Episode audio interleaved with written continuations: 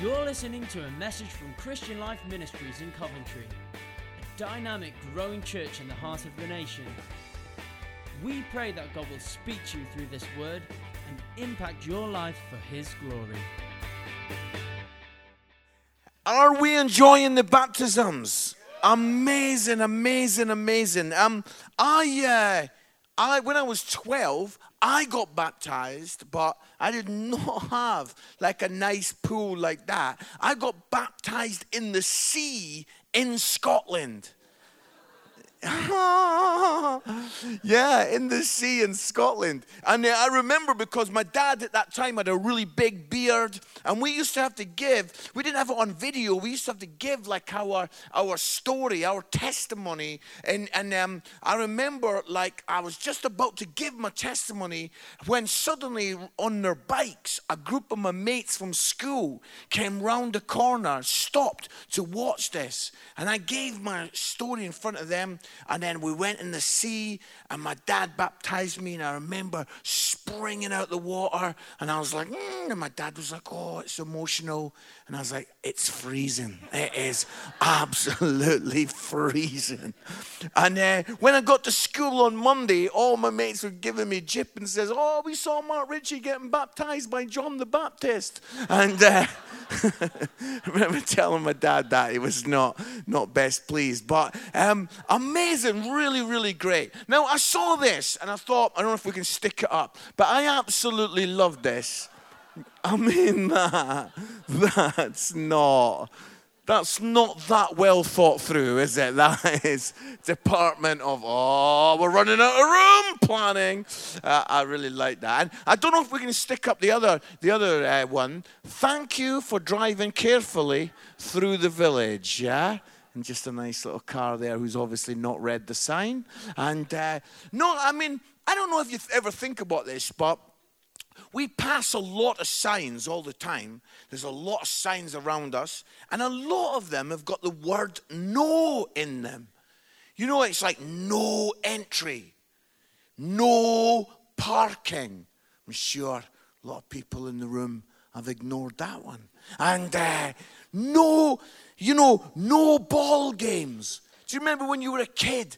Ah, oh, no ball games, no trespassing all these signs that have got the word no with them. And then when you get to the swimming pool, it's uh, no running, no splashing, no diving.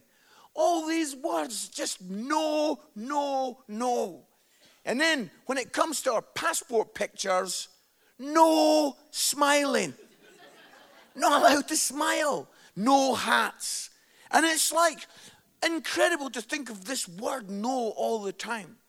And then I meet a lot of people as I'm traveling around and talking to them about God. And you know, a lot of people just think that God is just this huge big no in the sky. That God is just like no having fun, no parties, no drinking, no this, no that. And it's just like, wow, is God just really an angry man in the sky with a stick just wanting to spoil your fun? No, no, no. It's like, wow. When I was like a young lad, about 15, we um, used to have a preacher who used to come. He had a massive Bible. He would slam it down. And every time he came, he always started with the same words. He always started by saying, God's not happy. And uh, I remember being there 15 thinking, wow, God is never happy when that guy comes. Yeah? He's never happy. And it's like, oh, he was a quite scary preacher guy. And he would this thing where he would, his finger would be going, and he would be like, there are people here who are going to the cinema and the finger, you know, you just don't stop on me. Please don't stop on me. And I remember he came one time and he was like, There are people in this congregation who are wearing makeup. Yeah?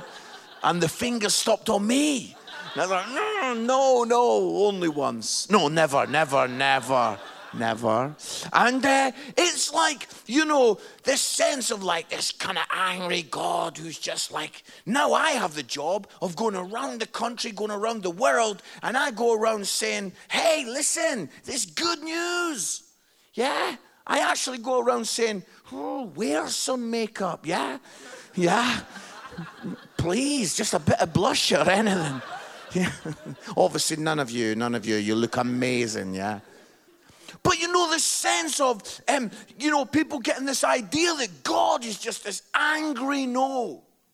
And you know, it's like when we start to think about that and thinking, oh, you know, they talk about sin at that church and they talk about, and it's like, oh, everything is so negative. But you know, I, I really want to, um, for you to see a different picture because I feel that the Bible paints a different picture. There's amazing words in Jeremiah. Jeremiah, and it's incredible, 29 verse 11, the Bible says wonderful words. It says, For I know the plans I have for you, declares the Lord. Plans to prosper you and not to harm you. Plans to give you hope and a future. Wow. Um, I'm a big football fan. I really love football. And there's a little story that some of you may have heard, but I want to, I don't know if we can stick up this picture here, but you know, we've got two, the guy with the um, football shirt on, he is a guy called Sami Nasri. He's a French footballer who was playing for Manchester City. Man City were doing okay, but the news came through that this guy with a jacket on there was coming. He was going to be their new manager. His name is Pep Guardiola. And Pep Guardiola is known as potentially the greatest football, football manager in the world. And he was coming to Manchester City. He'd done amazing at Barcelona and he'd won lots and lots of things at Bayern Munich. And now he was coming to be the manager of Manchester City. Six months, the players knew that he was coming. And then on his first training session, watching the guys do some drills, watching them doing a bit of running, Pep Guardiola noticed that Sami Nasri was out of shape. He'd been eating too many pies. He was put a lot of weight on.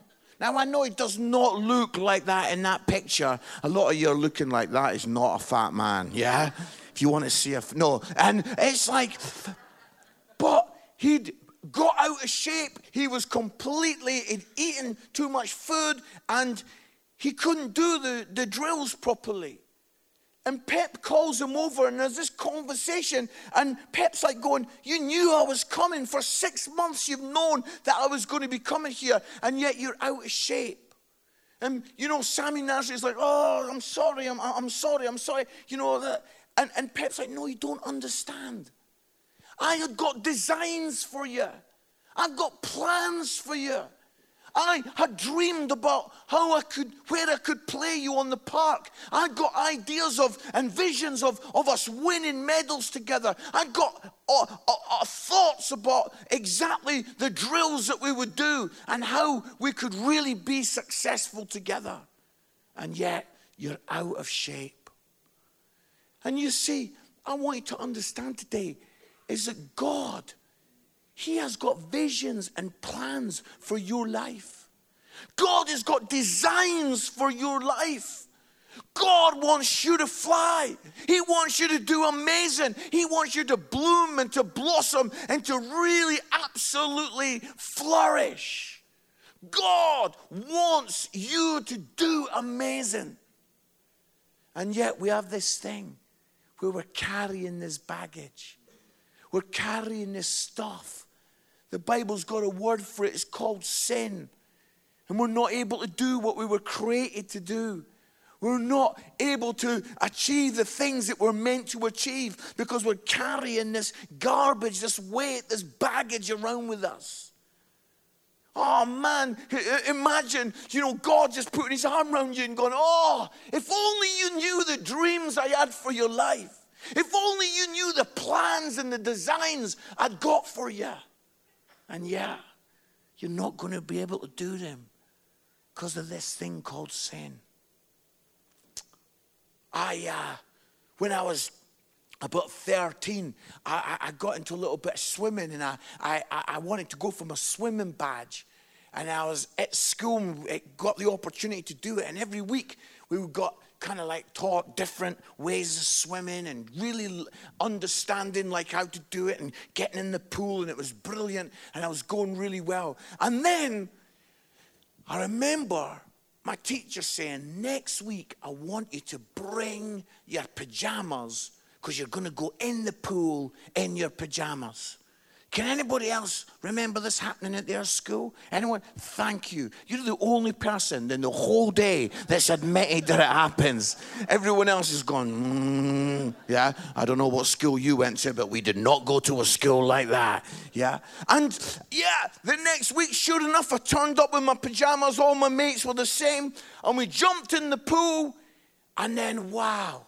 You know, this guy that decent swimmer was able to do some good lengths.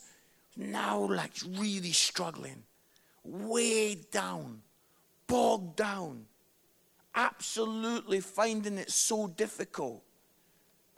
And you know, this is an incredible picture because the Bible says in Hebrews chapter 12 and verse 1, listen to these incredible words. Therefore, since we are surrounded by such a great cloud of witnesses, let us throw off everything everything that hinders and the sin that so easily entangles, and let us run with perseverance the race marked out for us.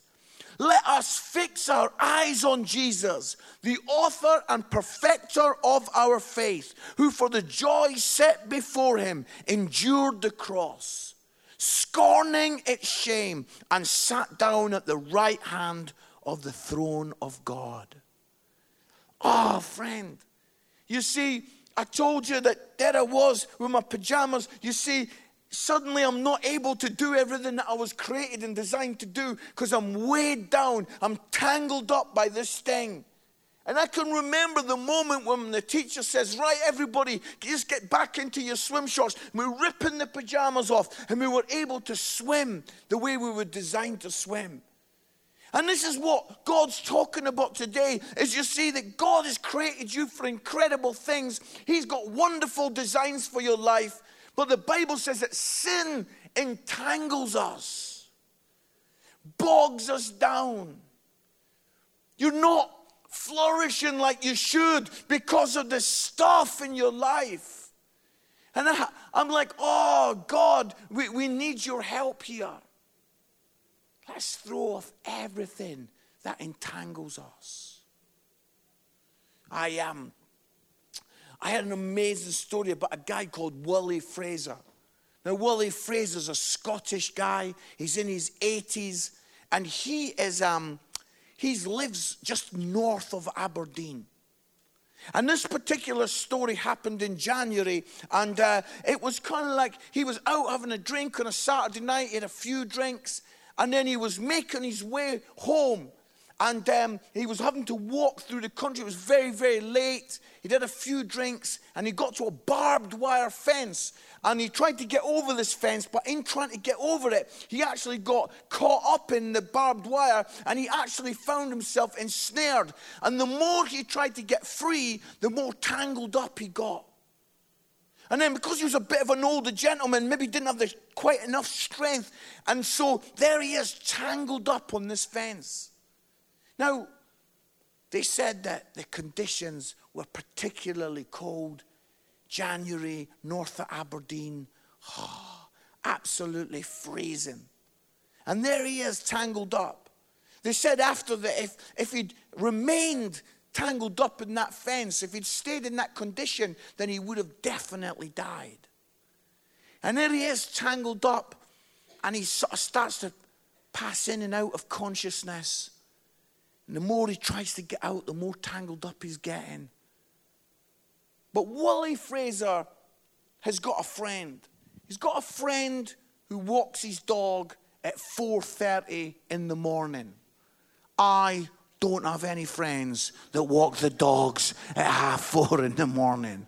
None of my friends know that there is a half four in the morning. And this friend is out walking his dog, and the dog comes over and sees what's going on. And then the friend suddenly spots him, and he comes over and he can see that Willie's like passing in and out of consciousness. You need to understand, guys, that this friend, he didn't care that his hands were getting split and cut as he pulled the fence, as he got the barbed wire and ripped his friend free. He wasn't bothered about the scars on his hand. All he cared about was getting his body free and getting him to hospital. And amazingly, he managed to do it. And the great story is that Willie Fraser is still going strong. But you see, friend, this is an incredible picture of exactly what happens at the cross. You may have heard some of the songs about the cross today. You may be seeing some of us getting passionate about the cross, and maybe it's been difficult for you to understand that why is this Jesus dying on a cross got anything to do with me living in Coventry in 2019? What is this? But you see, the story is that, you know, for you and for me, our soul its home is to be found in the arms of Father God. That is home for us. But in trying to get home, we're tangled up in this thing called sin. We're snared in this thing called sin, caught up and tangled. And I, am going to say something now that you need to know. I, I don't say this with dry eyes. I don't say this glibly and, and without thinking about what I'm about to say. You need to know that I've wept about these following words. But the Bible says that if we remain tangled up in our sin, if we stay in that condition, then ultimately we will spend forever and ever without God. Forever without God. But what a wonderful story that the Bible says, For God so loved the world that he gave his son Jesus. That Jesus came and he died on the cross. Just like that story of the friend didn't care about getting his hands cut. Jesus' body was broken and smashed and absolutely trashed on the cross. His body beaten and bloodied. But Jesus didn't care about those things. All he wanted was for us to be free of this thing called sin so that we could get home back into the arms of God. And today, this evening, right now, in this room, there's an opportunity for us. There's an opportunity for us to say, do you know what? Thank you, God, for doing that. Thank you for making that way possible. God, I accept this and, and I want to run into your arms. And I, I, I'm going to say this line, but I don't want anybody, wherever you're sitting, I don't want anybody to miss this moment. That anybody would leave this room and ultimately spend forever without God. That breaks my heart to even think of that. But that tonight we would say, Do you know what? Oh, God, absolutely ask for your forgiveness. I know that you've got plans for my life. I want to live my best life. And God, I, I, I, receive your forgiveness and I run into your arms. I'm going to ask if it's possible that maybe one or two of the musicians could just come and help us as we have a moment in the presence of God. Let me explain what's going to happen for these next couple of moments is that in a minute I'm going to I'm going to pray a prayer. And I'm going to invite you to pray after me. Don't say it out loud so that people around you can hear, but just pray the prayer in your heart. And going to say amen. And I'm going to ask that we keep our heads bowed and our eyes closed. And I'm simply going to count to three. And I'm going to say, Oh, friend, if you prayed that prayer for the first time, you've never done it before, if you prayed that prayer, I'm going to ask you that you would stand on three. And then I'm just going to pray a little general prayer and ask you to take your seats. That will show me today that you're like, yes. Maybe you're far from God and you know you're far from God and this is a moment for you. Maybe you've never done this before and this is a moment for you. Oh, friend, please, please don't leave this place in the condition of being tangled up in sin. But leave running into the arms of God. I wonder if we could bow our heads and close our eyes. Every head's bowed, every eye's closed. This is the prayer. Why don't you pray this prayer right now in your heart? Dear God, thank you for sending Jesus. I'm sorry about my mess and my sin. I'm sorry for being tangled up. I receive your forgiveness and thank you that by the cross I can be set free. I run into your arms in Jesus' name. Amen. Our head stays bowed and our eyes are closed. I'm going to ask that on three, if you prayed that for the first time, or if you know today that maybe you've prayed it before a long time ago, but you're far from God, I want you to, I want you to take some courage. And I'm going to count to three, and I'm going to ask whatever you are that you would stand in this room. One, two, three. That's amazing. That's amazing. That's wonderful. That is wonderful. I'm just going to ask you to stand for a moment, and the team are just going to quickly come. They just want to put something into your hand and just receive that and put it under your chair. They just want you to have that. People all around the room. That's great at the back there, just standing now. That's great. It's one or two people that are just a little bit emotional. That's completely fine. I'm going to say this because I feel God prompting me to say it, but there's one person in this room and you know you should be standing. There's one person, I don't know where you are, I don't know what your story is, but you need to be standing right now. And God's just prompting my soul to speak it out loud. Where you are, just you get up, stand up now. Don't miss this moment. Join with these other great people that are standing in this place. That's amazing. That's incredible. That is wonderful. Hallelujah. Hallelujah. Father, we thank you. We thank you for, for incredible people that are responding to you in the presence of God. Just want to make sure that the team get everyone that's right. Holy Father, thank you that this is the beginning of a wonderful journey for many in this place. And we ask that they will not, right at the beginning of this journey, they will not doubt what is happening for them right now. But this would be the beginning of a wonderful story of faith and that we will be celebrating them getting baptized soon because of what you're doing in their heart. In Jesus' name, amen.